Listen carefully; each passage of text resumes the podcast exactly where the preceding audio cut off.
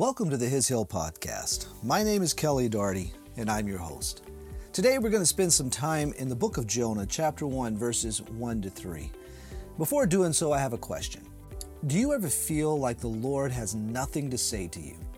I wonder if the problem is not that the Lord doesn't have anything to say as much as we have a hard time listening.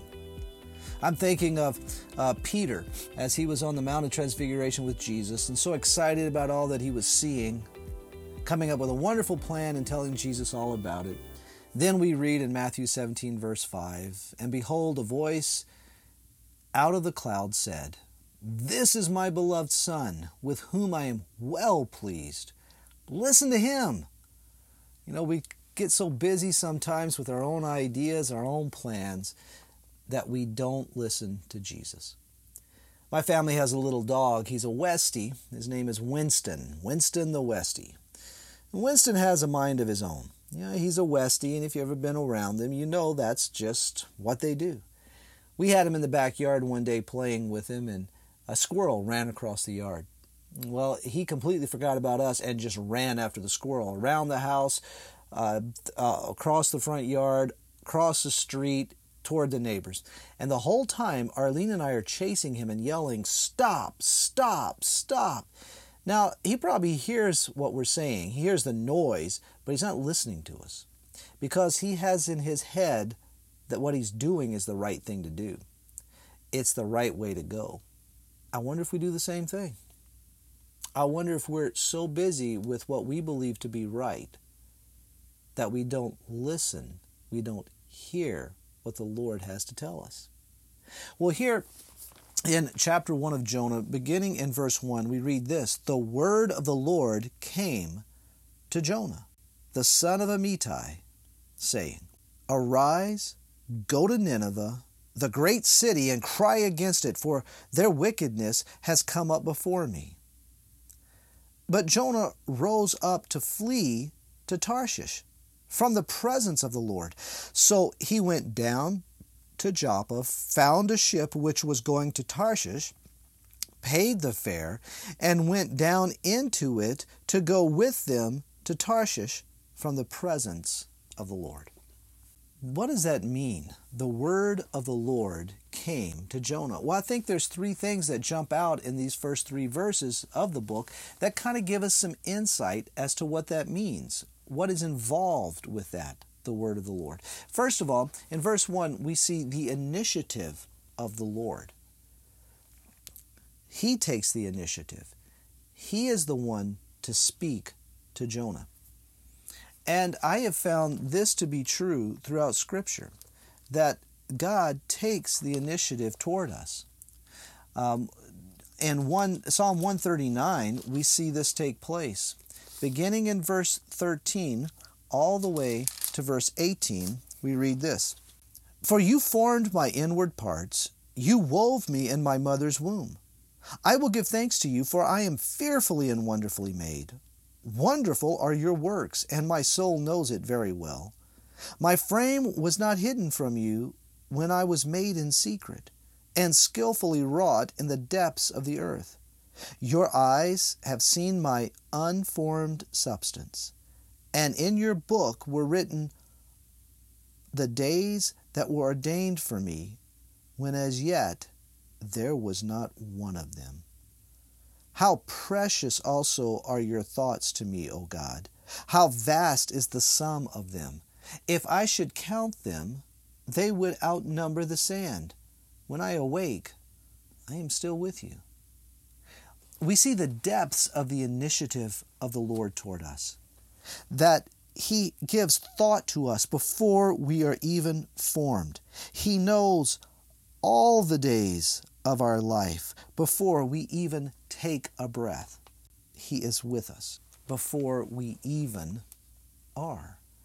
I was once on an airplane flying home, and uh, the gentleman sitting next to me turned out to be a newspaper editor. He was the editor of three papers and what had been involved in the media in New York City and knew some of the leading political figures uh, of the day. And uh, being that this was really what he was doing, this is what he was all about, he started to talk to me about politics, started to question me on my thoughts, and then uh, and we it, the conversation moved into moral issues, which unfortunately today is also part of politics. He asked me, "Does the Bible have anything to say about abortion?" And I said, "Yes, it does." He said, "Really?" I said, Sure, would you like for me to show you? And he said, Yes, please. So I pulled my Bible out and I opened it. Now, when I opened it, it literally fell open to Psalm 139. And I looked at him and I said, Well, look, here it is. And he just couldn't believe it. He said, Are you serious? Really? No, really? And I said, Yes. And I told him it wasn't the first time that that's ever happened. He just couldn't believe it. So I read these verses, verses 13 to 18 to him. Then I looked over at him and he was just staring at my Bible. Then slowly turned his head toward me and said, Well, there it is. And I said, Yes, there it is. God does have something to say to us about abortion. And he his initiative toward us is so great. It, we can't comprehend it. I mean, he knows the number of our days, and each day he knows what we will be doing, and he gives thought to us before we even exist. He knows our unformed being. Wow. His initiative toward us, his thought toward us are precious, as the passage says. And then in verse 2 of our text, we see the knowledge of the Lord. Again in verse 2 Arise, go to Nineveh, the great city, and cry against it, for their wickedness has come up before me. He knows. He knows all that is going on. Nothing escapes his attention. In Psalm 139, verses 1 to 6, we read this O Lord, you have searched me and know me.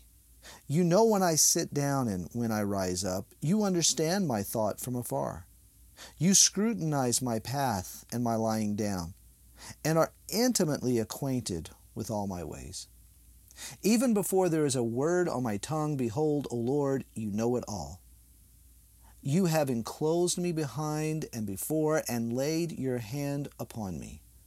Such knowledge is too wonderful for me. It is too high.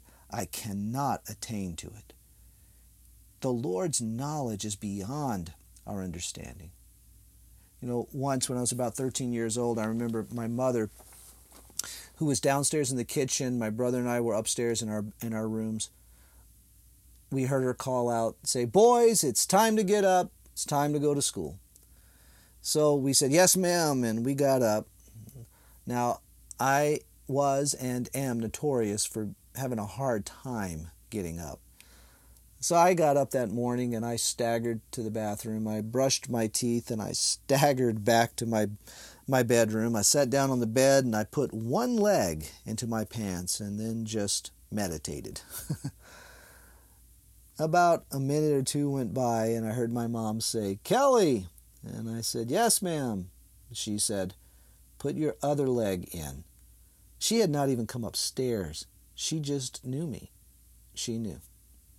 This doesn't compare to the knowledge of the Lord, of what He knows. And we find in Psalm 139 of what He knows about us our sitting down, our rising up, our path, he knows us. His knowledge is too wonderful for us to comprehend. And then in back in Jonah in chapter uh, in verse 3 of chapter 1, we saw we see the presence of the Lord.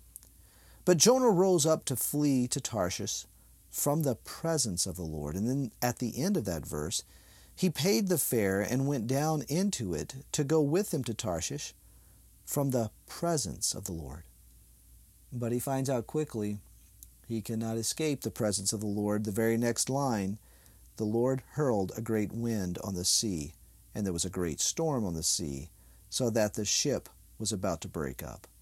The Lord hurled a great wind. In verse 17, it says, And the Lord appointed a great fish to swallow Jonah. And then in chapter 2, verse 10, Then the Lord commanded the fish, and it vomited Jonah up onto dry land. the presence of the Lord, we cannot escape the presence of the Lord. Again, in Psalm 139, verses 7 to 12, we read this Where can I go from your spirit? Or where can I flee from your presence? If I ascend to heaven, you are there. If I make my bed in Sheol, behold, you are there. If I take the wings of the dawn, if I dwell in the remotest part of the sea, even there your hand will lead me, and your right hand will lay hold of me. If I say, Surely the darkness will overwhelm me, and the light around me will be night, even the darkness is not dark to you, and the night is not bright as the day, or, and the night is as bright as the day. Darkness and light are alike to you. Again, verse 7 Where can I go from your spirit? The presence of the Lord. We cannot escape the presence of the Lord. You know, I became a believer when I was nine years old. And I then, for the next 14 years, tried my best to be like Jesus, only to find that it was impossible. By the time I was 23, I was completely burned out. And I was really ready to quit. What I thought I was quitting was the Christian life. But the Lord quickly showed me that that was not the Christian life I was quitting, that it was my imitation of the Christian life. And it was at that moment the Lord began to show me that the Christian life was not about me trying to live like Jesus, but the Christian life is all about Christ living his life in me. It is the Christian life, C H R I S T I A N not the Kellyan life, the Christian life. And from that moment till now, I was 23, now I'm 56, there has not been one day that the Lord has not made his presence known to me, where I have not been conscious of his presence. And I mean not only in the good days, but the bad days, the hard days. Not only when I am obedient, but even when I am disobedient, He is faithful, and His presence has always been there.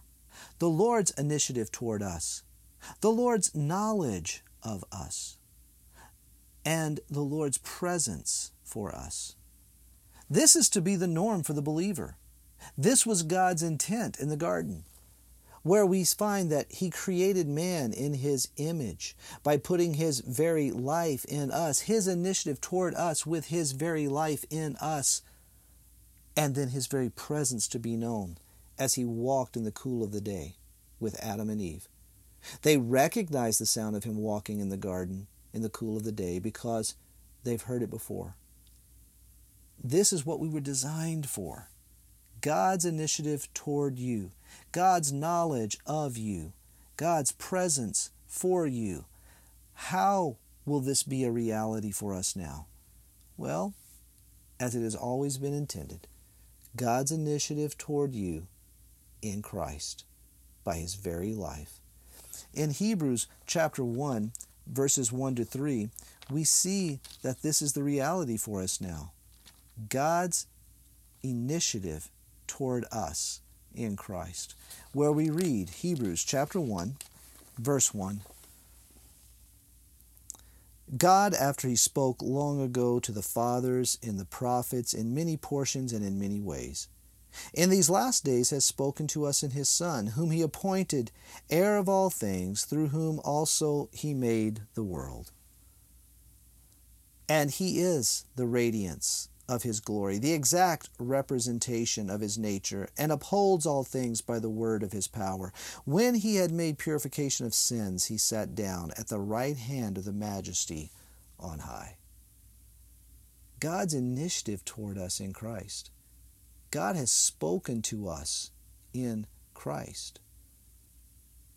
And in doing so, he has given us a complete revelation of himself and He, Christ, is the radiance of God's glory, the exact representation of God's nature, upholds all things by the word of God's power.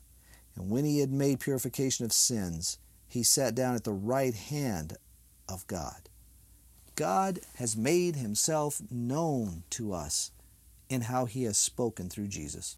And also in the book of Hebrews, chapter 4, we see God's knowledge of us in Christ. Chapter 4, verse 12.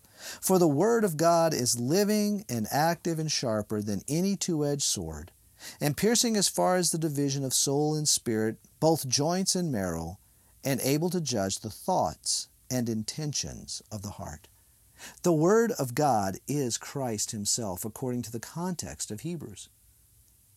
And so God's knowledge of us is in Christ, who lives in us. As far as the division of soul and spirit, both joints and marrow, able to judge the thoughts and intentions of the heart. And then finally, in Hebrews chapter 13, we are reminded of the presence of God in Christ. And verse 5, the last part of that verse, we read, I will never desert you, nor will I ever forsake you. So that we confidently say, The Lord is my helper, I will not be afraid. What will man do to me? Verses 5 and 6.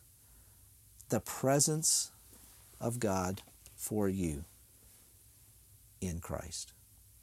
So the initiative toward you in Christ, God's knowledge of you in Christ, and God's presence for you in Christ.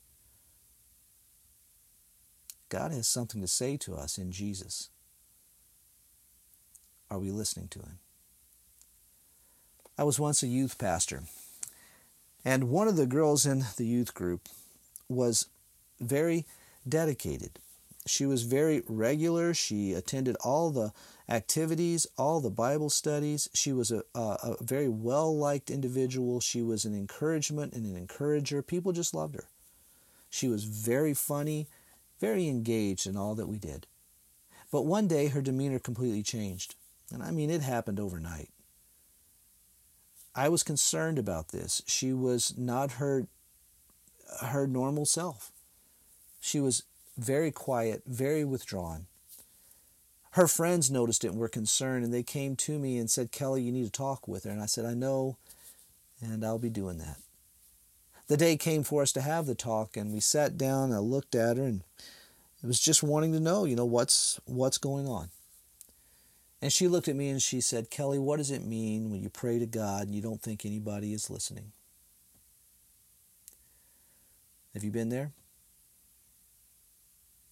Living a life, perhaps years of trying to please God and be like Jesus to the point that you th- you really feel like there's nobody there. You're frustrated. Maybe you've forgotten the truths that you once knew. And she said, I'm always praying to the Lord, asking Him to forgive me of my sin, but then I think, what's the use? I'm just going to do it again. Have you been there? Have you been there so frustrated realizing that you're never going to be able to get this right? I looked at her and I said, You know what? This is not bad, this is good. And every believer has to go through this. Boy, she looked up at me and said, You better explain that. And I went on to tell her that we all have to come to that place where we realize, I can't do this.